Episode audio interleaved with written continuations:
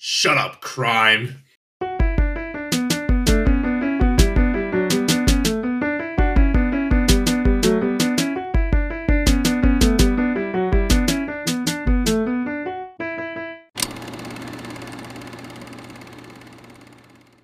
Welcome to Off the Film Path. Here we review and discuss movies that, for better or for worse, are less known to the general public. Today we are discussing 2010's Super. I'm Kyle, And I'm Sophia. And we've brought back a guest. I'm Anthony, and I'm very happy to be back. Thanks for having me back on the show, y'all. Hey, Anthony. Great to see you again. Y'all too. okay. This was a thing. So I was the only person of the three of us who had not seen this movie before seeing this movie. um, okay. Let's get some naming conventions out of the way up top. This movie includes pre transition Elliot Page. We will not be using Elliot's previous name. We'll be referring to him as Elliot, and just this was before he transitioned. Possibly the character with she, her, but I think we could probably do that. I don't remember the character's name though. Character's name is Libby. Libby, that's right. Yeah. Okay, Libby can be she, her, but we will refer to Elliot Page as he, him. Hey, did you know that James Gunn made a superhero movie before Guardians of the Galaxy? Now you do. okay, so I just I want to be I want to to talk a little bit about my interpersonal dynamic with Kyle because he told me that this movie here's exactly how he pitched it to me. Ah, I'm not making this up. He goes, "Oh yeah, it has Rainn Wilson and Elliot Page," and I was like, "Oh, two funny people I enjoy." Fuck you, Kyle.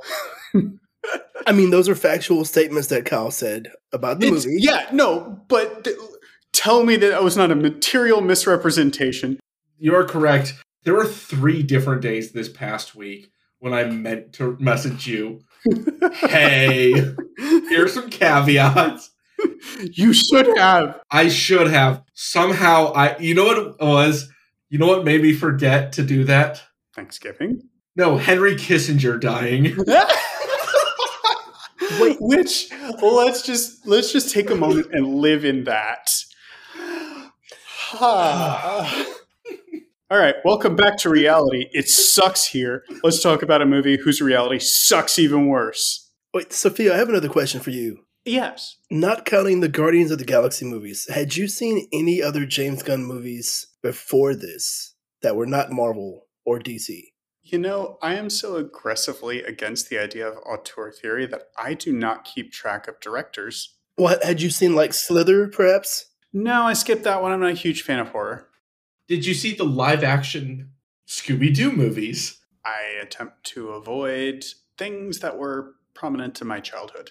Yeah, I only say that because I had seen Slither before and Super, which I saw at the time it came out because I was also a fan of Rainn Wilson's work and a fan of Elliot Page, and had only known James Gunn from Slither. I knew he had done some Troma movies, which I hadn't seen, and I had just been hearing about this movie a lot at the time as this indie take on superhero stuff. So it was my second James Gunn movie, and I just remember thinking when Disney hired him to do Guardians, I was surprised they hired him for anything because I was wondering if they had seen this movie.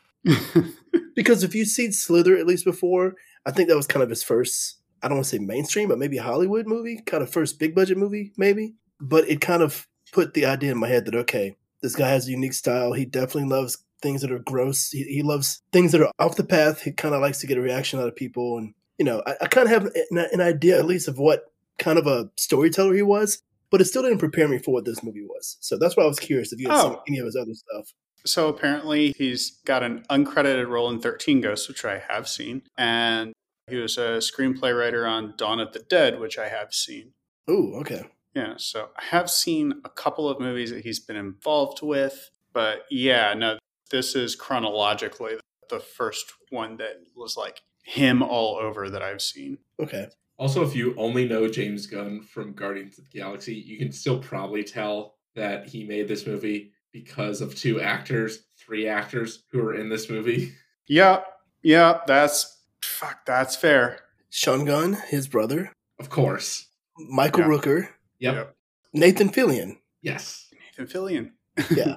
Also, I, I had this. I've got that weird thing where I noticed that the guy in this movie who was a police officer plays Star Lord's father in the first Guardians movie. Oh, okay. Okay. Only because I've seen the Guardians, the first Guardians, a million times, and I recognize that actor. Mhm. But yeah, he, he does like to use a lot of the same actors. Nathan Fillion was in the first Guardians, right, as a voice. Yeah, Nathan Fillion usually has like at least a cameo role in like most of James Gunn's projects. He pops up somewhere. Like he just always has been there at least briefly for for something. He's got to be shared by Joss Whedon. Well, I mean, it's of late become unpopular to be associated with Joss Whedon. So before we get into the story, some big warnings. Mm-hmm. This movie is extremely violent and has a lot of bigoted language that we don't have to talk about that graphically here. This movie also has a number of rape scenes that unfortunately we will have to address in this podcast talking about it. So, tell you what, Kyle, get out your soundboard and let's put a big siren and we'll we'll have that play just before a discussion of sexual assault. That said, let's get into it. Uh, so, we open this movie with our main character, not Dwight. His name's Frank. His name's Frank, and he is recalling the two greatest moments of his life marrying his wife. Sarah, played by Liv Tyler. Delightful. We love Liv Tyler. Yes. So, Sarah, played by Liv Tyler, and then assisting a police officer in catching a pickpocketer or purse snatcher on foot. But it wasn't that much of an assist. It was, hey, he went into that bodega, officer. Thanks a bunch, guy. Anyway, he dwells on these two things to an unhealthy extent. such that he draws them in crayon and sticks them up on his wall so that he can always start the day positively, which is kind of a nice sentiment. Yeah. So Sarah is critical. And instead of making a thing of it, Frank just tries to fix the problem with the pictures, which is that the hands were a little bit out of proportion. Turns out Sarah's criticism was not really artistic so much as sick of Frank. And we kind of learn why in some flashbacks. Or, no, okay, so it's a little confusing. This is important. The progression of this is very, very disorienting. Yeah. So Frank comes home one day and Sarah's gone. Then we get flashbacks because this doesn't seem to surprise Frank very much. We flash back to Sarah at an NA meeting because she was a habitual drug user. And then we get another flashback of her having a little smoking circle in the living room when Frank comes home. So the implication is that she's fallen off the wagon and then like took all of her shit and left. Yeah, because isn't there a flashback when he first meets her that she asked for a ride to her meeting?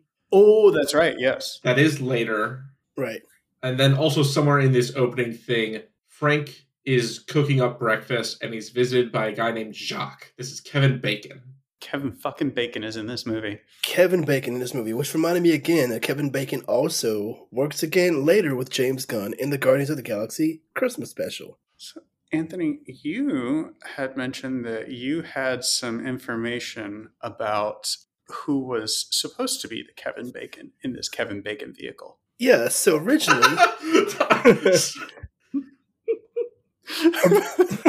I did love I love all everything about that. That was just great.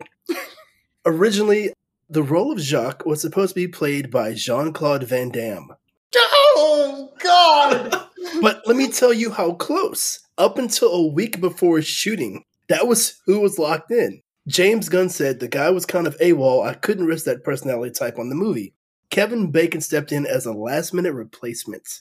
I don't know if a Jean Claude Van Damme in the role of Jacques would make this a substantially better or worse movie. It changes everything about that character completely. Well, I can say for sure that Jacques wouldn't need to use a gun in that case because he's got his damn legs. registered as deadly weapons. oh god, but Jacques is a different kind of guy here. With Kevin Bacon in the role, you see him and you're like, okay, that's a guy I should probably keep an eye on my wallet around. yeah. But he is effusively nice to Frank. And there's a reason why. But he's also just kind of not a super confrontational guy, this Jacques character. which ends up being funny. But anyway, yeah. So so Jacques invites himself in for eggs and is very effusively kind to Frank about the eggs. And Frank's like, I don't know what the fuck you're doing here, man. I'll tell Sarah next time I see her that you stopped by, but probably going to be a minute. Then it's like five days later, she was gone. There's already a lot in this movie about Rainn Wilson's character where he lets this person that he doesn't know into his house because the guy notices he's making breakfast. He lets him come in and has breakfast with him. Like, just no one would have had this response to a stranger showing up at your house asking for your wife and then inviting themselves in for breakfast. Everything about him is just like you kind of get that Frank just kind of lets people walk over him. Yeah, he's very much a doormat, but Yeah. I also have a thing about that once we get to the analysis section. Generally, a trusting and idealistic person. To a fault. Yeah. Uh, so five days later, she's gone. All her shit is gone. And so he kind of goes looking for her. He is sobbing in front of a mirror. And then we get our opening credits, which are kind of long, but eh, I've seen worse. I feel like they were made to feel a bit longer because they were crudely drawn. Okay, yeah. Yes. The intro sets up pretty well the tone of this movie and the two distinct modes in which this movie operates. It's a crayon drawing, like we've seen Frank do, which means it's going to be kind of silly and goofy. It's also horribly bloody. and bleak. Very. You can excuse a bloody movie with a lot of jokes in it, but a bloody, bleak movie, there's not enough jokes to make that fun. So now Frank goes to confront Jacques about the whereabouts of his wife, and he finds Jacques at a strip club. We see him walking out. With an extremely wasted Sarah. Sarah's not here yet. Oh, she's not? That's the next time. Oh, right, right, right. Yeah, yeah, yeah. That you're you're absolutely correct. Okay. So Jacques got several big goons with him, including Sean Gunn and a few other characters that are frequent And Michael Rooker. Michael Rooker. That's the other one. And so these are not folks you look at and you're like, yeah, I'll fuck with them. Kevin Bacon, like, sure, whatever. He's a skinny guy. So Frank confronts Jacques about where's his wife? Where's his wife? And Jacques is just like, ah, okay, buddy. I got some bad news. You're not going to want to hear this. And is generally very, very nice about it. As nice as you can be when you tell somebody that you've drugged and absconded with their wife. Yeah. At work, his coworker's trying to cheer him up in a very crude way. Yeah, he's a line cook, if that kind of like gives you an idea. No hate for line cooks. I used to be a sailor, so like I also don't have like any hate for crude language. Just like I know how that goes. And then he goes to the police. Then he goes to the police with nothing except a picture of Jacques. Hey Kyle, Yeah. how does Frank spell Jacques? J O C K. So, as you might have guessed from my name, I do speak some French, and this was one of those things I was just like, ah, like it was simultaneously a funny gag and also a minor brain hemorrhage. So the police won't help. That's not shocking. What is surprising is that they are technically right to not help. No crime has been committed.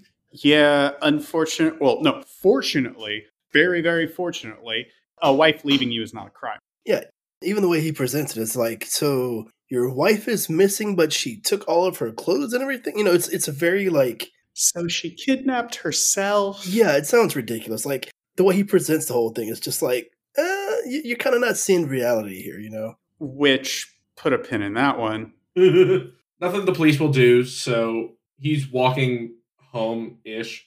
He's sad. He sees a sign at a pet store. He goes and gets himself a rabbit. The person working at the pet store is Linda Cardellini, who was in James Gunn's Scooby Doo movies as Velma. This is the Oh, only scene she is in, and it barely matters. Yep, I didn't even register it. Doesn't actually get the rabbit because he's afraid he'll screw it up. Yeah. Oh, interesting. Because at the end. Yeah, yeah, that's character development, baby. Now for a great scene. He's at home. He's watching TV. For some reason, What's he watching? What's he watching, Kyle? My mom listens to this. Okay, I'll be that asshole. Hi, Mrs. G. He's watching tentacle porn. He's watching hentai. Sorry. I mean, we didn't make the movie. We're just, you know, we're just recapping what's in it. So, And by the way, Mrs. G, I love you. I would not have said that if it did not matter. but it matters. But he flips the scene to something that is definitely not porn. The All Jesus Network. Are you sure this isn't porn? Because this is shot exactly like a porn. No, that's what I was getting at. This was definitely like Especially the second time we see it. Oh my god. This was definitely like, all right, we got to clear out of here in 20 minutes because the porno's coming back from lunch. Also, this guy is an extra on the porno. Anthony, why don't you tell us about this show? so this is where we get our Nathan Fillion. I don't want to say cameo, but you know, he, he he appears a couple of times, and it's this very over the top show where it's kind of like teens struggling with being tempted by the devil, and Nathan Fillion shows up as this like superhero kind of character, but he's very much like, hey, Jesus will save us, and we won't fall to like the temptations of the devil. And I mean, when I say the devil, it's James Gunn in the movie, very much painted up as like the devil. It's James Gunn, if you didn't recognize. I was wondering who that was. Yeah, it's him in the movie. Nathan Fillion's very much in his very like Superman esque costume with the cape, and I think he has. Did he have like the mask, like a Lone Ranger or Robin kind of mask, also on Yeah, on his eyes? The Domino. Yeah. Yeah, and I think he had like a uh, like a crucifix on his chest, Giant crucifix. giant crucifix. It's just this very over the top. Jesus will save us and everything. And there's these two. I don't even want to say kids. These are like adults in their twenties playing, like, Pretending to be high schoolers. pretending to be high schoolers. They're clearly not. I mean, that happens on TV all the time. Well, yeah, say not in the way when you see it in a TV show, but in the way that these are clearly grown people, you know, Right. They are clearly fucking each other. and their acting is porn levels of acting. Like, Right, that's sort of what I meant. yeah, and there's even like a whole part where like Nathan Fillion says something about, okay, yes, Jesus saves us, and like, get out of here, devil, and like the guy he's playing the kid in the skits, like, thank you, Jesus, like it's just so over the top ridiculous.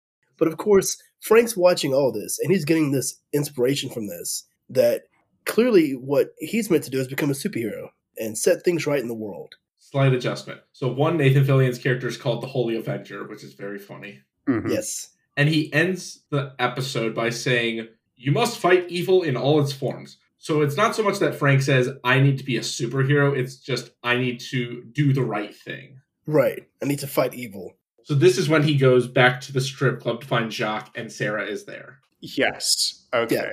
So he's been under the impression that Jacques has kidnapped Sarah. He didn't just go to the police and say that. He straightforwardly believes it. Unfortunately, that belief is hmm, challenged when he sees Sarah again because Sarah very clearly messed up in the middle of the day. Just problem using. Gets in the car, sees Frank, and with all of the capacity of somebody who is just on Olympic quantities of heroin, just tells him to fuck off. Naturally, Frank is still insistent, as that is his wife, and tries to mean mug towards Jacques, and Jacques just doesn't care. Jacques is still being very, very nice. And in fact, he gets out and it's just like, all right, haven't I been nice to you? Have I not been nice to you? You need to go now. Don't touch my car again. And Frank is just like, boop. It's like, ah, it's clearly not what I meant. I'm, I'm going now. And then he gets his ass kicked by the boys. So this traumatic brain injury jump cut to Frank's bedroom where he's just absolutely beaten to hell. And his traumatic brain injury and spoiler alert, underlying mental illness manifests in just the wildest visual and auditory hallucination. I mentioned the tentacle porn, and I had to mention the tentacle porn because part of this hallucination is this man gets brain fucked by a tentacle, by several tentacles. Yeah, it's it's a strange scene where it's like he's sitting there and it's almost like the tentacles are coming from like out of the other sides of the screen from both sides. Literally, it's like the top of his head is removed. And I feel like at one point a tentacle has like a sponge or something and it just brushes across his brain. Well, it splooges on his brain first and then rubs it in, Yeah. as you do. I'm so sorry about this. this is disgusting. And it just, this part doesn't matter. This is entirely, you're lucky. I didn't even talk about James Gunn eating invisible pussy in this TV show. Yeah. I left that out because I'm a respectful human being. While this is going on, Fr- we also hear some inner thoughts from Frank. He's like, "I've always had visions, and it's very like religious visions." Hmm. Yeah. like he feels like God is talking directly to him in a way. And also that just random people that he may or may not have negative interactions or impressions of become demons. Yeah. So that's schizophrenia. I think we could just firmly say that. Frank is a schizophrenic, which means this is a horror movie and a bad horror movie at that. Because schizophrenics are almost entirely not a dangerous group of people. They don't lean on the schizophrenic aspect that much, so you almost forget sometimes. Yeah, just occasionally, like you have to kind of remember that this is all due to a combination of schizophrenia and one gigantic ass whooping. It clearly has its own version of reality that is not lining up to what is really happening. It's kind of the way he perceives things, only he perceives them that way. hmm And in a strange way, Kevin Bacon's messed up drug dealer criminal character almost can see this guy is not seeing things the way they really are. And in his strange, messed up way, he's trying to give the guy leeway of like, clearly you have other issues going on. Trying to be nice to him as in, I don't need to deal with this. Maybe you should go off and I'm trying not to beat the crap out of you because you clearly have enough things to deal with. So in this vision, his brain is literally touched by the finger of God, and he talks to Nathan Fillion, Holy Avenger, and he gets divinely inspired by this drawing, and he doesn't really know what it is, but he immediately draws it as reference. Fingered by God. Yeah, we should all be so lucky. Hmm. You know what? I'm going to pass. Cool. After this, he hangs like printer paper on his walls that say, Some of his children are chosen. I bring this up because I watched this with my girlfriend, and she was so annoyed that he hung it up such that it went around a corner. Yeah. there was clearly enough room on the wall. oh, absolutely. What? Why the? Why the? I feel like there's an economy of visual metaphor within film. I just. Why did you do that, James Gunn? Frank then, I don't know if this is what inspires him, but he goes to a comic shop. Yeah, he wants to learn more about the Holy Avenger. I think That's what it is. Yes. this is when we meet Libby, Elliot Page's character, in the shop because Frank starts specifically looking for comics about heroes that don't have powers. Later. Later. That's the second visit. The first one is I want Holy Avenger comics. Right. Oh, Kind of there you go. contextualize his visions. There you go. And Libby is Derisive. oh boy there's more to it than that like it's libby is constantly in just a manic state and doesn't have real good impulse control even in this very banal interaction where they're just at a comic book shop that libby works at just derisive rude off-putting Unfiltered. Raw. Yeah. Libby holds nothing back in words or actions. And she's reading some of the things, and one line from the book stands out saying, like, you just got to do good. And that is the one piece she agrees with. Libby says, Why hasn't anyone just become a superhero? Well, this movie will tell us why. But yup foreshadowing is a literary device exactly. From that conversation, Frank realizes that the thing he saw in his vision was a helmet mask of sorts, Mhm. and that he should become a vigilante. And he does the healthiest thing that he does in the entire movie in this moment when he realizes that the symbol was actually a mask. He takes his wedding picture, rips Sarah out of it, and that was the healthy part. Yeah. The rest of this is patently unhealthy. And then he tapes his helmet over it. Unhealthy. It's not going to get better from here, folks. he becomes the Crimson Bolt, and we see the Crimson Bolt hanging out behind a dumpster, waiting for crime to happen. It's very boring. Insofar as vigilantism done legally and well yields results, that's just what it looks like. It's people who hang out in places where crime is known to happen and details everything and reports that to police so they can action it. Action in heavy air quotes. Good chance that the person you're reporting it to is on the take, but you know, what you gonna do? You know, my first thought with this, the minute he becomes a Crimson Bolt, this is the same guy that let Kevin Bacon just walk into his kitchen, sit and eat food with him, didn't protest too much. But as soon as he puts this mask and costume on, he is now out looking for confrontation. Like it's like that switch flips where he is a different person now and he is looking for someone to mix it up with, you know. Even though he's sitting by a, a dumpster, he is now actively seeking confrontation. Where before, he just let a stranger walk into his house Hmm. without a hesitation, just kind of gave up, you know, his personal space. And now he's out in the public looking for a confrontation. Like he really does become a whole different person as a Crimson Bolt in a way. Hmm. I have a really good friend who has a plural condition, so that might be somebody I could have talked to about this to get a little more insight. But through my interactions with Fem, I know one of their personalities is more aggressively protective, hmm but not looking for violence. Aggressive. I don't know that that's a thing. so, because this is so boring, how does Frank find out where crime is happening? Hmm. So Frank goes to the library. Shout out to libraries. I love libraries. Love a library. Yes. And then, all right, Frank kind of intuits the need for anonymity when one is a masked crime fighter. Understands the concept of why you wear a mask. Kind of doesn't grasp why you wear a helmet underneath the mask, but we're getting there. Don't worry. So he wears a fake beard that is peeling off at the corners to the library. And the librarian reads him for filth and is just like, that's clearly a fake beard. What do you want? And he says he's a student who is writing an essay on crime. Where to find drugs? Yeah. Where to find drugs? Somebody purporting to be a college student. I'm writing an essay on where to find drugs. Okay, you're a narc. Get the fuck Twenty-two out Jump here. Street. Yeah, it's it's for science. I swear. Where do I find the drugs? For research purposes. Also, this beard isn't fake. People all the time make that common misconception. It's totally weird. It's a thing he tells the librarian.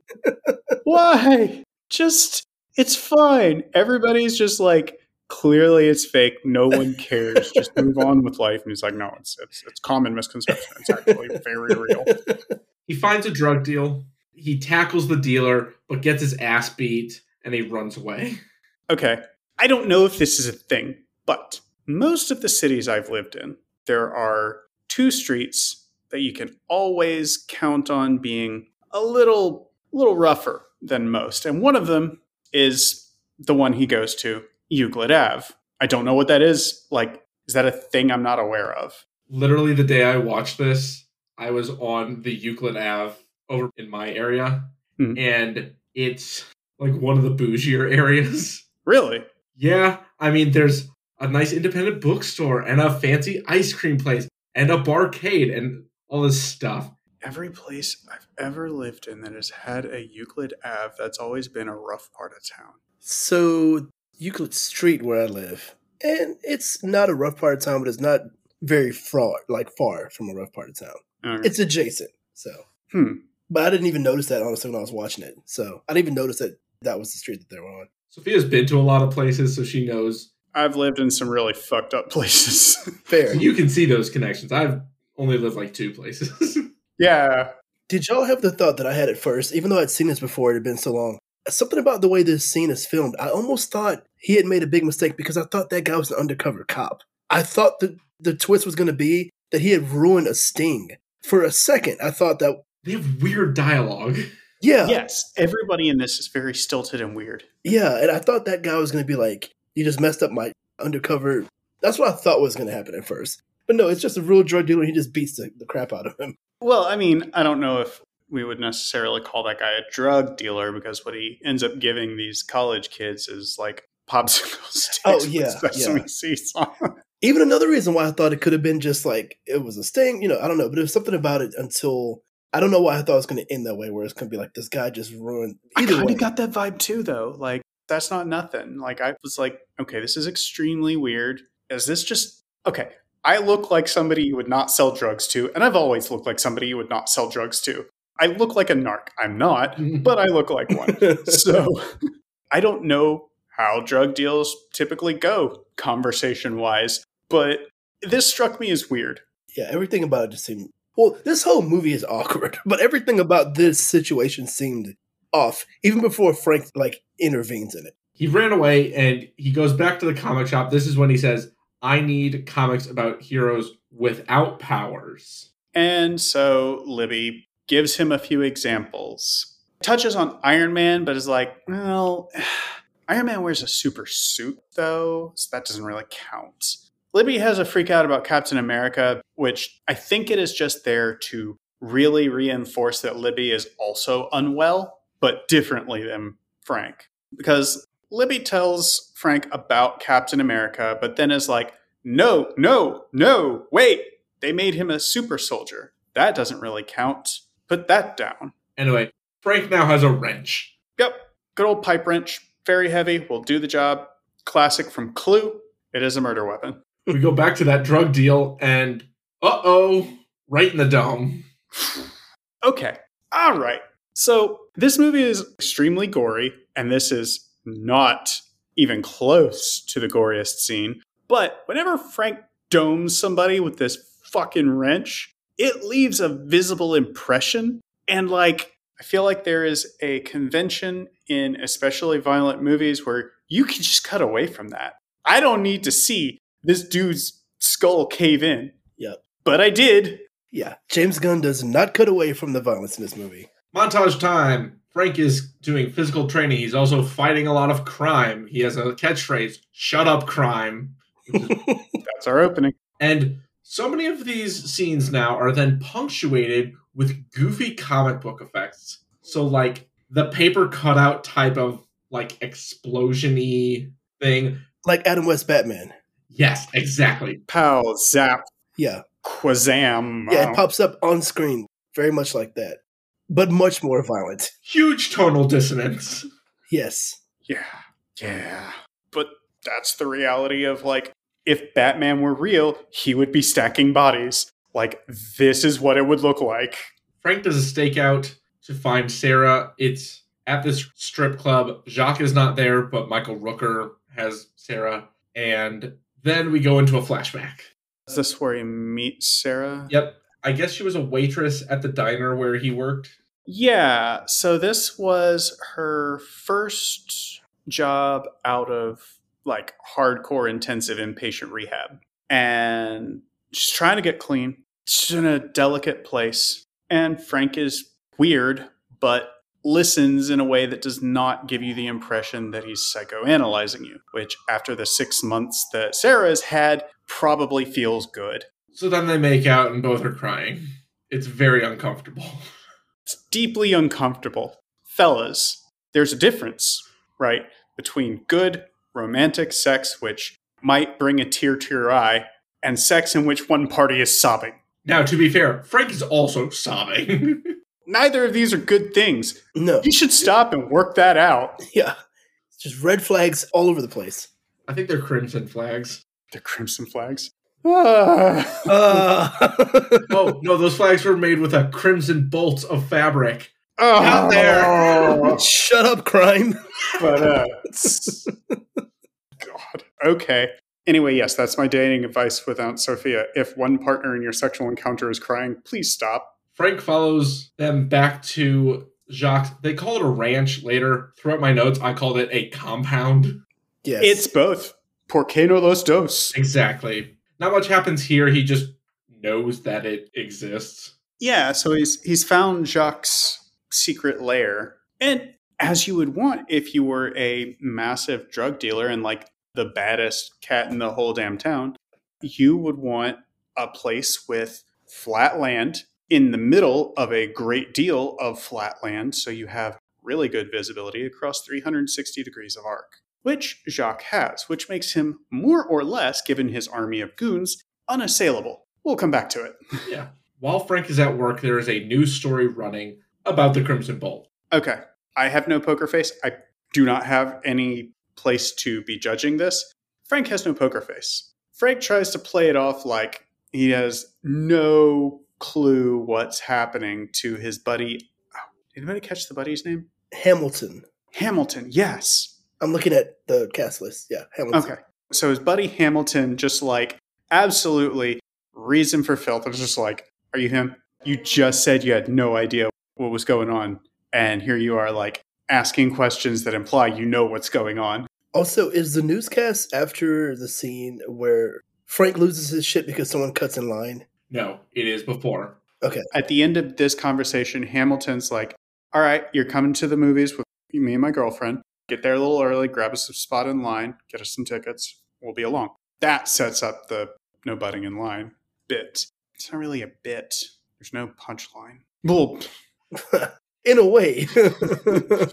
So gets his tickets, goes, waits in line, and then there's a guy who walks up and starts chatting up a lady who's further ahead, basically cutting in line. And a lot of people are annoyed, but Frank's the only one who bothers to say something. because Frank's found his power in the Crimson Bolt. also, there's a ton of people in this line. Like, if you're in a line for like a major movie, it's not like a few. There's like a lot of people in this Mhm. public space. Lots of witnesses. So the guy tells Frank to fuck gently off into that good night. And Frank's like, all right.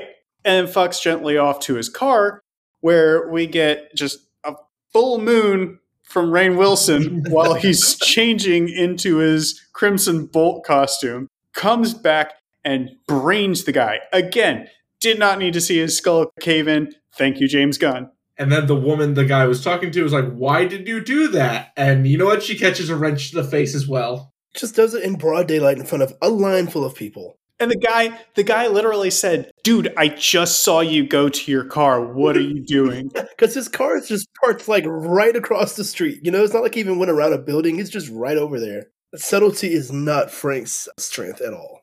no. He really believes that his changing his car is somehow masking him from everyone noticing that the Crimson Bolt has appeared. Not that this guy just went to his car and showed up in this costume with the wrench in hand. And that he doesn't look very similar to Rainn Wilson. Occupies the same silhouette of the guy who just left the line. Come on, man.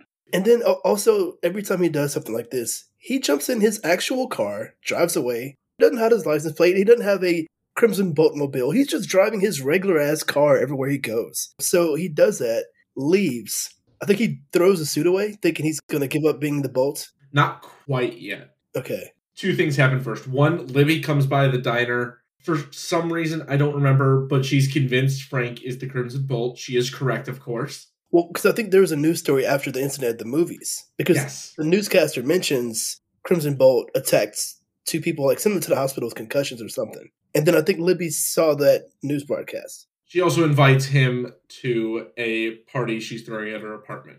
The other thing, which is what freaks out Frank, is that the police come to visit. It turns out that he just had to sign some paperwork because he had made a claim earlier and they kind of need to resolve it, that it was nothing, paper bureaucracy. But Frank is immediately so scared of going to prison. He's convinced that they know he is the Crimson Bolt. And here comes the siren. Frank has a delusion wherein he is arrested, tried, convicted, and then butt raped in jail. And again, there's convention that you can imply this. I don't need to see both parties butt naked and one party thrusting. James, you pussy eating pervert. okay, that's the end of that. Frank and the police detective, whose name I did not write down, we learned it at some point, have a weird conversation because the officer thinks that it's just a very normal conversation, and Frank is immediately so suspicious because, again, no poker face. None. Yeah, Frank keeps staring at like a door, I think, behind the officer, and the officer's like noticing he's drawing this attention. He's like, "Is is there something in there? You, you keep looking over, like, is this a like a basement or something? Like, what do you have in there?" He's like, "No, no, it's just a closet," you know. And then he's like, "I, I have a dog in there," and the officer's like, Keep him in a closet? "Yeah, you keep him in a closet. Well, you know, I love dogs. Like, well, I don't want him to bite people." He's like, "No, no, I'm good with dogs." He goes, "Those are the people he bites the most." It's just he has no right answers for this scenario. He's manifesting himself because he's his conscience is making him freak out because he, he knows he's been out there hitting people with a wrench. There is a level of street smartness that navigating the real world requires that Frank utterly lacks. Yeah. He's too earnest for this world, to be honest with you. So after the officer leaves, he prays to God again and says, Should I continue doing this or should I give it all up? Ultimately decides to give it up. Yeah, he does the thing that, like, it's funny, but it's also a little played out where he's praying, he's like, okay, give me a sign. Any sign, earthquake, anything at all, just let me know. The Jesus figurine falls off the counter. Anything at all, I am listening. Oh, was that in Orgazmo? Yes, it was. That's right. Oh yeah, yeah. But this time, there are no signs. So it's whatever. He watches another episode of The Holy Avenger. This one, the villain has spread lust dust, which not beating those basically porno allegations. James, you filthy son of a bitch. Just quit eating that pussy for a minute and talk to me, James. Holy Avenger says, Remember not to ignore what Jesus has sent you to do, or whatever. And Frank's like, Ah, shit, I do need to be the Crimson Bolt. so there's something here to be said about the effect of religious propaganda on the mentally unwell, or the mentally vulnerable, I should say. It extends well beyond people who are like diagnosably mentally ill. It's also people who are alone and lonely and just filling the void with propaganda. Just very impressionable. Yeah. Impressionable. That was the fucking word I was looking for. Thank you. no problem. So, as part of this, he decides to make a run at Jacques' compound, mostly to get Sarah back. Uh, Yeah. He's not expecting anything else. He does this in broad daylight, as you do. Well, it turns out Jacques is not quite as gooned up. No, that's not the right phrase. It kind of is for this movie. It is does not have as many goons as you might expect. Rolling a little more shallow than usual. So they don't notice him is basically what I'm getting at. Yeah, well, I mean, you also don't necessarily want armed patrols on your front lawn unless you're telling people, hey, some shit I desperately don't want people to know about is happening in here. He also doesn't expect that this guy's going to just roll up to his window and then, after he sees them in the window doing drugs with Sarah, because he works on impulse, just smashes the window. And the henchmen do what henchmen are going to do and they pull guns on him. And at this point, I feel like the real world comes crashing on Frank because Frank, I figured, had not considered, oh, they might have guns. Hadn't thought about that. Also, they might recognize me by name. Yeah. Because I think one of the guys says that's Sarah's husband. I think he says that. Mhm. He says, that's Sarah's husband, full name. Yeah. Yeah. Frank. At that point, you know you're fucked. Yeah. As he's escaping, Frank gets shot in the leg, and as he's driving away, pulls out a flyer for Libby's party. So that's where we will go next. So, Libby's party is your typical gathering of youths. Early 20 somethings. Yes. It feels like people are very aggressively trying to have fun while very aggressively trying to be too cool to have fun. That's the vibe here. My initial thought when this scene started, again, hadn't seen the movie in so long, was that, oh, Libby has a lot of people over. It seems like Libby is the more normal of the two people here. Libby's more social, you know, like the conversations. And even when Frank shows up in this uh, apartment wearing what is essentially kind of like a garbage bag kind of fashioned over him to hide all of his bleeding and his wounds. If I may, as Will Ferrell would call it, it's the derelict campaign. There you go, from the Zoolander collection. The Yeah. derelict campaign, I love it. But Libby, even in this moment, is just when someone's like, hey, there's a homeless looking guy at the door named Frank asking for you. And Libby's first response is, Frank, like sincere happiness that, like, my friend came to my party. And Libby is full on about to bang this guy. yeah, just all of that stops when they realize Frank's here. And then Frank comes in with, yeah, what looks like just a garbage bag with like duct tape wrapped around him. And he is drawing all of the attention in the room. Libby does try to introduce Frank to everybody, and he's just like, yo, we need to talk in private right the fuck now. Anyway, Frank cops to being the Crimson Bolt, and Libby is very impressed with this. Libby allows him to stay in the house and develops a crush on him. Yep. Also, while this is happening, that police officer finally puts together that Frank is the Crimson Bolt because of a newspaper. Goes to his house, but so do Jacques' goons, and the cop gets killed. This won't really matter. The cop does not occupy the same silhouette as Frank does. Like, I don't know how you look at the cop and go, yes, that's Frank. Kill him. That's a, oh shit, random person is already in this person's house. Don't want that to be a cop. Probably ought to get out of here kind of scenario. We'll come back. Also, Sean Gunn's character is kind of dumb. Very, very dumb. So he's like, wait a minute, that's not Frank. And then he sees that it's a cop and is like, yo, I was just following orders, man. Also, one of many times in this movie that someone will say that they weren't responsible for their actions.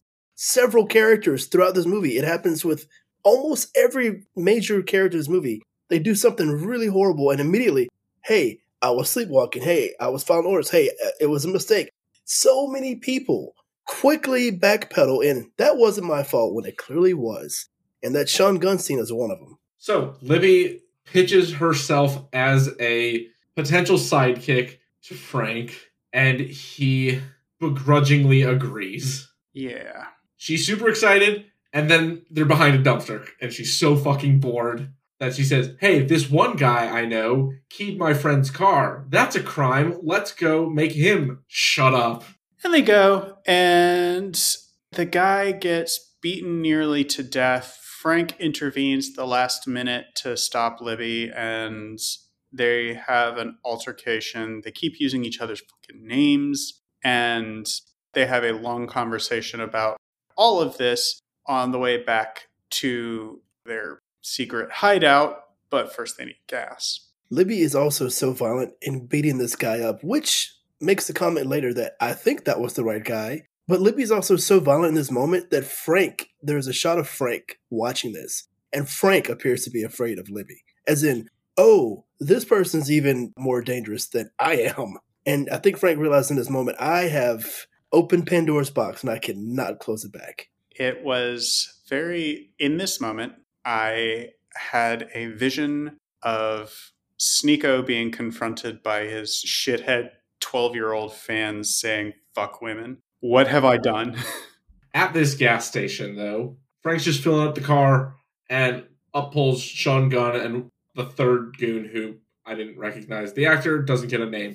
They're like, oh shit, that's the guy. A fight ensues. They chase Frank while he desperately tries to put on his mask to get some anonymity. Meanwhile, Libby takes Frank's car and drives after them. Right when we think Sean Gunn has Frank on the ropes, Libby slams into him, killing him. Frank takes that guy's gun and shoots the other goon. Two mixed reactions, let's say, from onlookers. That's probably a good way to put that. Another decent crowd of people seeing this all happen in broad daylight. Yeah, why the fuck are they? Everything they do is in broad daylight except for one thing, and it doesn't go great. But we'll get to it. Once they get back, Frank's pissed about how everything went down. And there's some quote about like you don't see them getting bored in comic books. And it's like that's what happens between the panels, which leads to this awful pseudo romantic moment. hmm Don't really have anything else for that. Yeah. Nope. Oh yeah, Libby hits on Frank, but Frank is still devoted to his wife, even this far into the movie. Yeah, I have nothing. So then they start to go to a gun range, almost in a way, kind of acknowledging that they, I guess, need more training because the people they're up against have guns. Being a hokey gimmick isn't going to fucking cut it. okay. now we're talking guns. Now we're talking machetes. Now we're talking like gadgets and explosives. These fools are off the chain. The one thing I will say is the one thing they get wrong about building a pipe bomb is Also, while this is happening, there is a news story that public opinion is kind of changed on Crimson Bolt because it turns out that he was beating people with a criminal record. And for the average American, that makes it okay. really the guy that cut the line at the movies had a criminal record. I feel like you hear either a kid or a person in one of the scenes saying, but he's only beating up bad people. Like you hear someone say that on screen. Yeah. Also, you hear one of the people that he helped, like defending his actions. oh, that person was also almost raped. And it's like, Yeah. what is it, James Gunn? Why? It's almost like the natural born killers effect, kind of. This exposure and this media focus on them has almost made them like this Bonnie and Clyde almost. Like people are kind of rooting for them, even though they're not doing something that they should be doing. The end of the news story is the police sergeant saying, I don't care. What he's doing is still illegal. Which he is very Yes. correct. Yes. I'm very sorry about this. Sirens. The next scene is Libby rapes Frank. yeah, let's let's not get into any details. Libby rapes Frank. It is the most uncomfortable scene in the movie. It is, and I don't have anything. I Nope. just yeah, it is what it is. And then Frank immediately like throws up in the toilet, which another weird James Gunn moment that the vomit becomes the image of Sarah. Yeah, that's his hallucination. Yeah. Yeah. And Sarah in his mind is still asking Frank to rescue her. Libby immediately apologizes, claiming that Libby was sleepwalking or something like that. And I'm just like, Libby, people normally walk on two feet. Yeah. Yeah. No one here taking responsibility for their actions. Frank says, We're raiding the compound tonight, which unfortunately is also the night of a big drug deal for Jacques. So Libby makes a cogent rebuttal to this, but we're not ready. You are correct. You are not ready. We get a little bit of setup at the compound that there's this guy, Mr. Range, and Jacques has brought over some women to entertain him. There's a lot to not like about this. Yep. But Ooh. Mr. Range settles his eye on Sarah. Sarah's really just there to test the quality of the drugs. Sarah's just there for the drugs. Sarah at this point only cares about the drugs, it seems. Right. But her utility to Oh, yeah. Jacques is to ensure that the drugs are of the finest quality. And if they're tainted with something, well, she's had enough drugs in her system that she'll probably be okay. Jacques doesn't want to upset Mr. Range, so he goes along with it, but also says some misogynistic stuff about relationships and hmm. basically drops Sarah as his squeeze. I know. That's, Let's just go ahead and start those sirens real quick because we also have to talk about the fact that Sarah did not want to go upstairs with Mr. Range and Jacques convinces her question mark. in the movie, there's more of it later. We don't need to talk about it any more than we have. Yeah. So while that's happening, Crimson Bolt and Bolty, we forgot to say that that's what Libby is going by, but Bolty, sure, are sneaking onto the property and are taking out guards in perhaps the most gruesome ways available to them. Yeah. Yeah. So Bolty has claws. Wolverine claws made the comment I could have claws like Wolverine where I could rip people's faces off.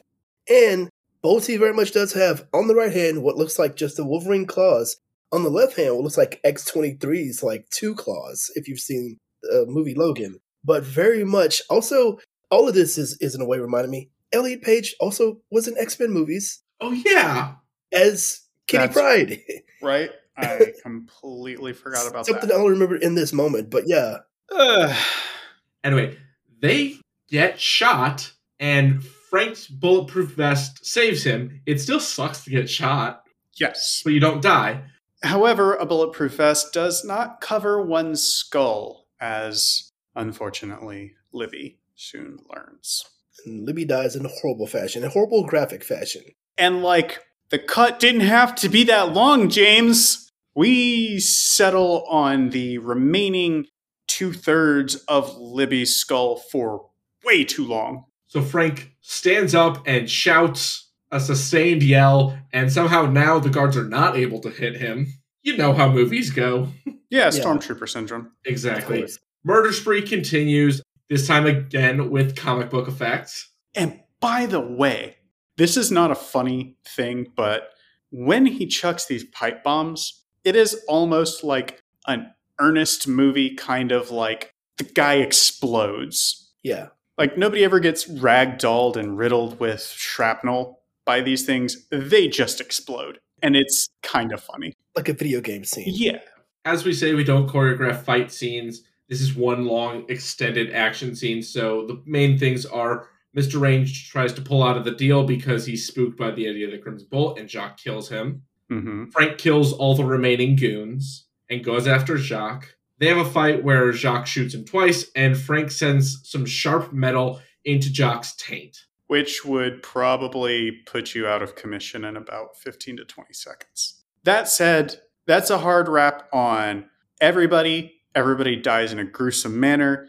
But Michael Rooker's character gets a death of special note in my book for its gruesomeness because he gets the back of his skull bashed in, but you can see the skull like split in the front. And I'm just It's gnarly. gnarly. I actually like I was uh, like I said I was watching this with one of my friends and I actually shouted at the screen I'm like okay he's gone move on Jesus There's also a conversation between Jacques and Frank where Jacques like, "You didn't do this because it's good versus evil. You did this because I got the girl and you didn't," type thing. But then Frank talks about almost a strict moral code. He's like, "You don't butt in line. You don't attack people." He, you don't sell drugs yeah, which is the thing that he's actually mad about so neither of these people are wrong but one of them is kind of a take on the whole like we're not so different villain hero dichotomy Yeah. And then Frank vehemently disagrees, as the hero, big air quotes there, tends to do. I mean, Frank's big problem here is that he apparently sees all transgressions as equally transgressive Yeah. and therefore deserving of equal punishment. Boy, wonder what could have done that, all Jesus network. I have some shitty things to say in the analysis. So they finally come home. We get a little wrap up that Sarah ends up leaving Frank a few months later. He speculates she only stayed with him out of a sense of obligation. But after that, she gets her life together, gets married, has four kids. and a very nice husband that Frank is just like, yeah, that's the thing that happened, and I'm fine with it because Sarah's okay. And then Frank goes back and adopts that pet rabbit and Yeah. starts to have more moments that he cherishes more than those two that he had at the beginning of the of the story. And a lot of them are just him being a good person in the community and helping in very mundane ways. Yeah. Good uncle to his ex-wife's kids. And that is roll credits. Anthony, what would you like to say about this movie? This movie is my least favorite of the James Gunn movies I've seen. There's so many things he's probably saying here, but I just feel like there's so many times watching this movie I was just like, what what are we doing? What's the point of this? But I remember James Gunn has a, a background starting making films for Troma. I feel like that's where like a lot of the gore and over the top things come from is that shock value. But with this movie in particular, I feel like is this here just for shock value? Is there a me- or, or more of a message here? I feel like it's I don't know. It's just really hard to watch characters that are so disturbed, disturbing, and unlikable. There's no one to root for. I feel like in this movie, there's no one that like. I kind of just want everyone to stop what they're doing and take a step back. It's just a very hard movie to watch. It's not a movie that I could recommend either. And I feel like this movie also, this movie coming out in 2010, right around the time the Kick-Ass started, in the earliest phase of the MCU. At, the, this time, the MCU was like maybe three, four movies in. I feel like this movie is not really about the superhero genre. It just kind of would have happened no matter whether those movies were taking place or not. I just feel that James Gunn would have told this story anyway. I don't know. It's just a very weird and, and bizarre movie. There's very few movies I've seen that I've got a, a wide taste. I, I'll see something that's strange, that's bizarre, disturbing, but there's very few times I'll see a movie like this and just kind of wonder, well, what's the point of some of this? And just have no interest in want to watch it ever again. And it just still shocks me that this movie was made in 2010 and that Disney hired him to make Guardians of the Galaxy not even four years later. And I'm not saying he should not have gotten the job because clearly he did great. Everything he's made since then. I mean, the guy's got range. And one trademark of his in this also, by the way, is he has a great ear for music. A lot of great needle drops throughout this, which is kind of a James Gunn trademark. I just want to know how he somehow got that job after this was put out because man, someone was taking a real risk with him. But he, I mean, hey, the guy's he's he's an interesting writer and director. I just feel like this of the things I've seen of his is my least favorite of anything he's done. The answer to your question, Anthony, is Sliver. Slither happened. And I recall when that came out, that was something that people talked about. And there were a lot of critical reviews about it that were really positive. Mhm. everybody thought it was this, you know, new way of exploring a genre. And so I imagine that this kind of like slid past because it is functionally a Dollar General kick ass. Yeah. And so people remembered Kick Ass for being this ultra violent, schlubby dude with psychotic sidekick movie about not superheroes. And then with that kind of negated by the fact that somebody else did it better, uh, people remembered Slither. It's funny we keep bringing up Kick Ass because while they do get at the same thing, it's interesting how the two main characters differ in their approach. Both have an idealism, and it's very clear that Super's idealism, Frank's idealism, is informed through a very particular kind of morality, as we see a very Christian morality. hmm Whereas Kick Ass is because he's a teenager, it's a little more childlike naivete idealism, Yeah. which also then contrasts really well with Nick Cage's character, who I believe in the movie is a former cop who like saw that the cops were not effective at doing what he thought was justice. Yeah, he's Batman with guns. Yes. Kyle? Yes, I do have one short point and one longer discussion point. The first is that the end monologue from Frank reminded me of a very Jewish idea. In it, he talks about how the four kids that Sarah has may not have been born if he had not gone to the compound that night. There is a saying that roughly translates as if you save a life, you save a world. And conversely, if you destroy a life, you destroy a world. That kind of plays out here is he saved Sarah's life and so many things were able to happen because of that. hmm Right. We don't see all the stuff that happened because of the people he killed. Ugh. Therein lies the flip of that coin. Yep. How do you do only objective, uncontroversial good? But maybe the world that got destroyed was one of negativity, generally speaking. Hmm. I'm not about to argue that ethic at the moment, but that leads directly into the ethics of vigilantes. A lot of superhero media has to grapple with this, and some of it kind of forgets, such as Marvel's Spider Man for PS4.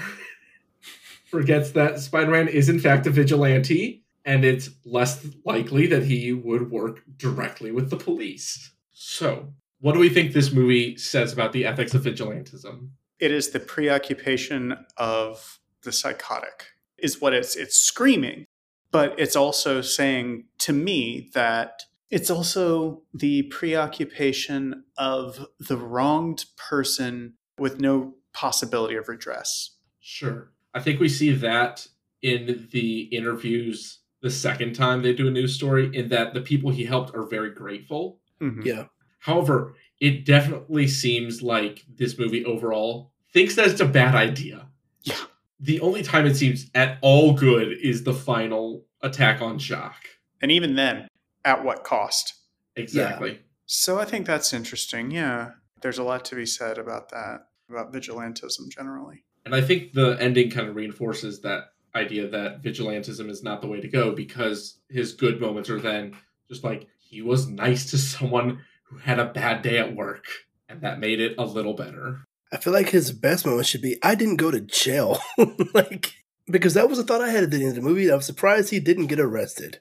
Who's going to press charges? They were all dead. Fair. Yeah, fair. I guess what you think about all the times he was assaulting people in front of large crowds of people in the daytime. The state. The answer to that question is the state would press charges. Yes. I think that covers my like analysis and discussion sort of things. I do have two other points. Go for it. One, this movie has wild tonal swings. yes. I think that's kind of intentional towards the reality of what this would look like is it's a guy wearing a weird costume and that's silly, but he's also uninhibited and that's dangerous. Yes. So it makes for a weird viewing experience, but I think it is intentional. Yeah. Yeah. I think it is very intentionally weird. The other point is that apparently this movie takes place in an ideal world where killing a cop doesn't have any consequences. Sorry. you bleeped my pipe bomb shit and then let that in? Coward! All right, someone else go. Okay, so I have some stuff here. First off, I think we can agree that this is a horror movie, yes. but not. So we've seen movies like, oh, I think I name dropped 13 Ghosts earlier. You Uh, did. that's actually a really good example. Or not 13 Ghosts, no, Cabin in the Woods. Cabin in the Woods ends with the ultimate horror happening. And, you know, the entire point of the movie was don't let the ultimate horror happen, and then it happens. This movie was not that. The horror was stopped. The ultimate horror would have been Frank's final narration being, Yep, and I'm still doing it to this day. That would have been just, ah, damn it, this movie is now. It's just like, it was awful before, now it's real bad. Yeah. So it's a horror movie, but it's not ultimate horror. I will say there is a thing, I think, with the very weird sexuality of this movie. Sex and death have long been kind of intertwined in popular media. It's just a thing we know about media. As far back as you can imagine, it's just a thing. Especially in horror movies. To do a weird diversion, we're talking about superheroes, kind of. hmm Sex and Death would have made Infinity War better because that was Thanos' original goal. That's right. He was trying to clap God cheeks. He wanted to kill so many people that he impressed the embodiment of death. and it didn't work. Still a better motivation than ecofascism. That's true. Although, well, actually, that's not even. I was going to say that, like, ecofascism is a more present danger in our society than death cults, but that's not true, is it? No. Anyway, speaking of, we need to talk about. I kind of mentioned the idea of the televangelist propaganda and its effect on the extremely vulnerable who consume it because there's really nothing else going on in the middle of the day on TV, or they are primed because of their upbringing to consume that. This is a huge problem in just the world in general. And fortunately, fortunately, most of it does not convince people to become masked vigilantes and beat line cutters to death. Good news there. Bad news is it does convince grandma to give away her mortgage payment on the hope that God does a cool bro move. So, fuck you, Joel Osteen, specifically at me. Go ahead. So, there's kind of a meta narrative that I want to talk about here. This is my last point. This is something I noticed. I was watching this with a friend and I was taken because she said something that was kind of like she mentioned that this was just a parade of horrors and every scene was more uncomfortable than the last. And that got me thinking, as it does, about the Frankfurt School. It's my Roman Empire, okay? So we've talked about this on the pod before, but we haven't talked about it in a while. The Frankfurt School were a group of primarily Jewish philosophers who left Europe after the Second World War, or well, during the Second World War, and came to America. And their preoccupation was how do you take a culture as progressive as the parts of Weimar Germany that we remember were, and in the space of a decade, make them Nazis okay with genocide? And the answer is well, you don't try to make them okay with genocide, you try to make that a necessity. Like, that's an unfortunate thing that we don't talk about, but it is necessary. But also, you have to do that by degrees. You say something that's a little uncomfortable, and you wait till people get comfortable with it. And then you say something that's a little more uncomfortable, you wait till people get used to it. And you just keep breadcrumbing an entire society into death camps and into turning in your Jewish neighbors. And this is the idea behind the culture industry, a famous work from the Frankfurt School, Adorno et al. And aesthetic theory touches on this a lot. Also, Adorno, I think Horkheimer or maybe Benjamin had more to do with that. But the concept is you use mass media like this movie to introduce uncomfortable ideas and make those mainstream so that the next time you can lay the next breadcrumb and eventually that's how you can like mainstream truly horrendous ideas like I didn't want to see that many rape scenes and each one was I don't know, the middle one seemed a lot worse than the last one, but the last Yeah. one was pretty gnarly too. But yeah, like you build up that each scene is worse than the next and that primes you for what somebody is going to say next. And I think it was an interesting play on that concept because she was right. Every scene in this movie was more upsetting than the scene before it. you want to do ratings? I guess that leaves ratings, yeah. Ratings! On a scale of 1 to 10 of enjoyability, just a normal 1 to 10 scale, Anthony, where would you put this? Enjoyability, I'd say like a two. Because the movie itself, I'm not saying it's a poorly made film. Sure. James Gunn did what he was trying to do, but it is very awkward and disturbing to watch. And that's for someone who, again, I, I can watch things with violence and things, but sexual assault is a thing that in the movie, and I'm speaking as a, as a straight man here, but any scenes of that in any movie always disturb me more than anyone getting shot or whatever. I mean, stuff like that's enough for me to be like, I don't have to ever watch this again, let alone have three instances of those in a film. But just the movie overall, it's very uncomfortable. For as unusual as it is, I feel like the content around it makes it not an enjoyable watch. Not even really to just discuss as a film. I would say if you feel like you just want to see all of James Gunn's work and you're a completionist, there you go. Other than that, I feel like I could not even find a reason to tell someone to watch this. So I would have to give it a two on that aspect. Mm-hmm. I concur. I have nothing to add to that, too. I don't hate this movie. There's a handful of things I really don't like, but man, Nathan Fillion stuff, Unfortunately, he didn't get to Nathan Fillion. yeah. He was hilarious with the hair. I love the hair he had. Oh yeah. I love the wig that he was rocking. Completely impractical for a superhero, but Just Google Nathan Fillion Holy Avenger. Just if you don't watch this movie, if you don't feel, just Google image search that. and then Google search James Gunn Holy Avenger. yes. So I'm putting this at like a six and a half. It's shockingly higher than you guys. What? Yeah. What? I'm messed up in the head. I should tattoo damaged on my forehead. Oh my god. Oh no. James Gunn fixed that one too. He said, You're not going to be in this one. anyway, on Obscurity, with one being a Best Picture nominee, 10 being a literal student film, how obscure do we think this is? I would say this is a four on obscurity because I was only made aware of the movie when it first came out. Because I feel like I think Rainn Wilson was doing interviews at the time, and I was listening to podcasts that I think he was on at the time promoting the movie. And if I had not been deep into like movies and movie podcasts, I don't think I would have been aware of it because it was like an IFC production. It wasn't even like huge release film. I think that's the only reason it was even on my radar. I think if not, it would be one of those things where I, I might have found it years later just by mistake. So I would say, unless you're kind of a real person who looks for films, you're, you're not just going to stumble upon this like randomly. So I'd say maybe a three or four. Yeah, I was going to say probably about a three and a half. I mean, Rainn Wilson was still in his office fame. Elliot Page has been famous well before this, especially because of Juno. Mhm. Kevin Bacon's Kevin Bacon. yeah, But also, I feel like I remember seeing this particularly on early days of Netflix streaming, like scrolling through, and it'd be in like a handful of categories you couldn't scroll, or at least you can scroll like action or superhero stuff without seeing it. yeah. So I'm going to diverge here. Go ahead. I'm going to say like a seven. And yeah, it had huge star power, but it also suffered from Kick Ass being very functionally similar and coming out about the same time. Yeah. That makes sense.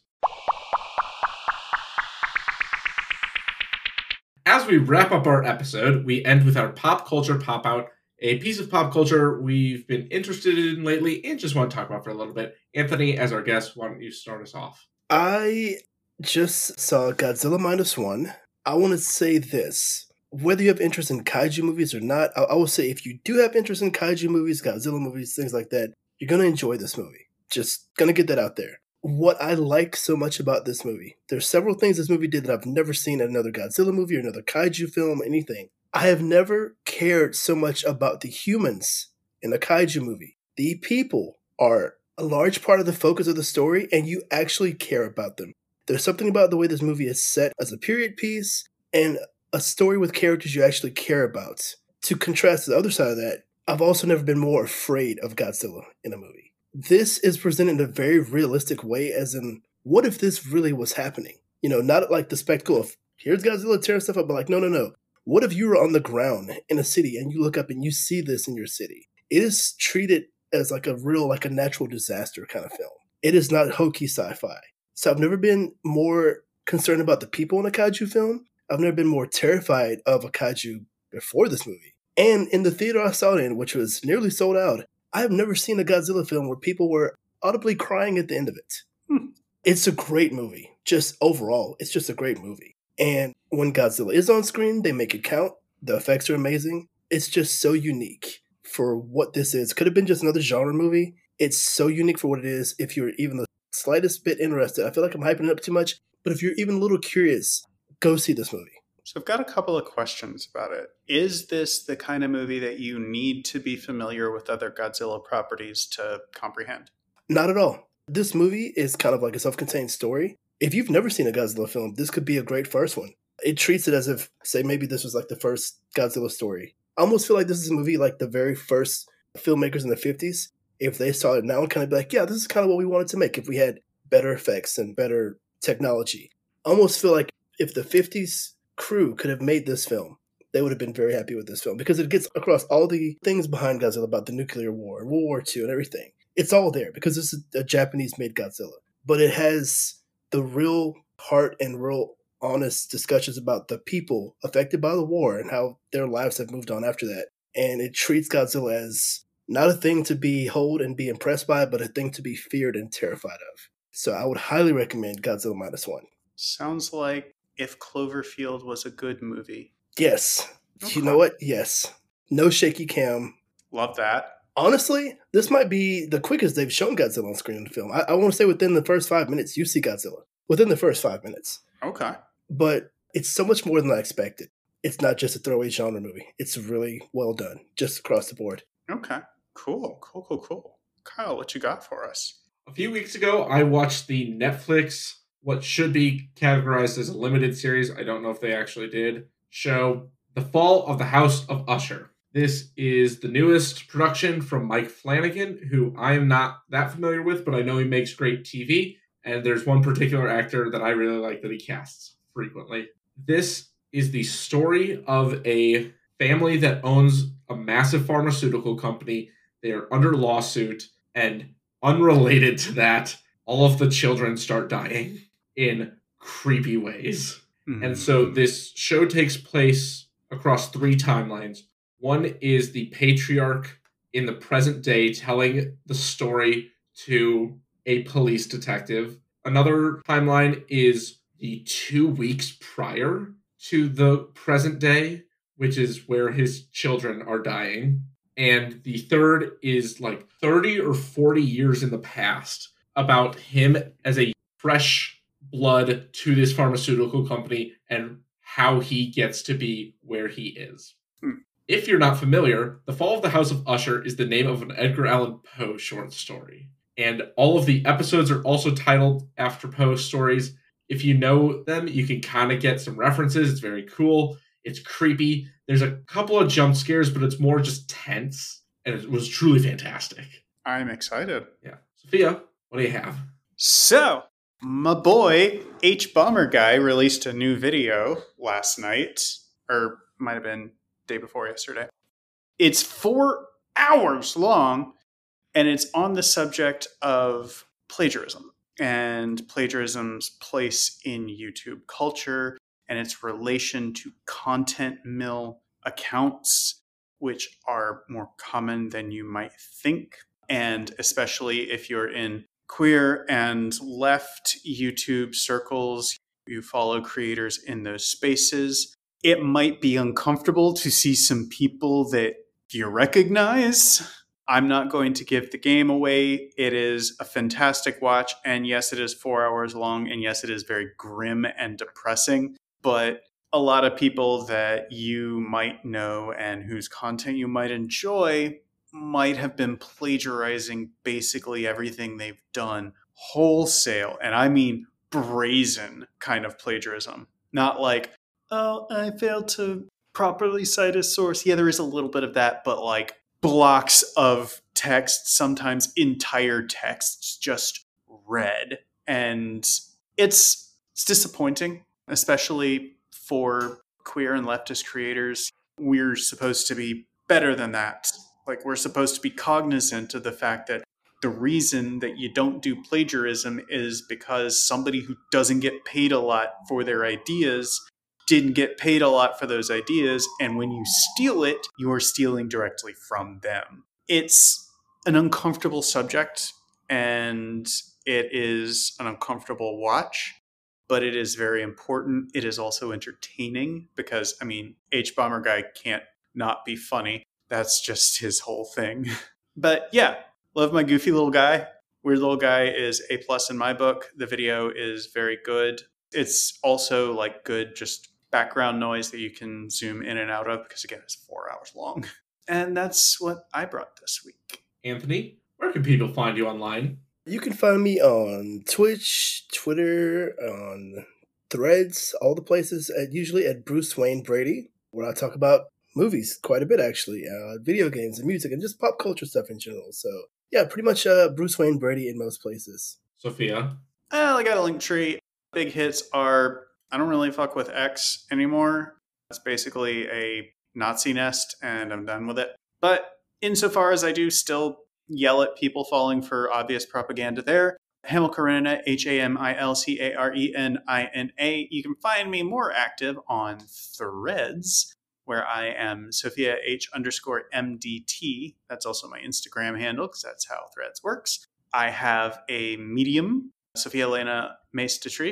There you'll find Queering House. That's my queer media analysis project. Still working on that Vanitas piece. And you'll also find The Fifth Columnist, which is my rogue political opinions, not affiliated with my employer. Don't find me on Facebook. Kyle, where can people find you? I'm on Tumblr, Letterboxd, and Twitch under Hebrew Hammer. We also have both a Twitter account and a Threads account. I believe both are at off. No, Twitter is at Off the Film Path. Threads is at At OTFP Pod.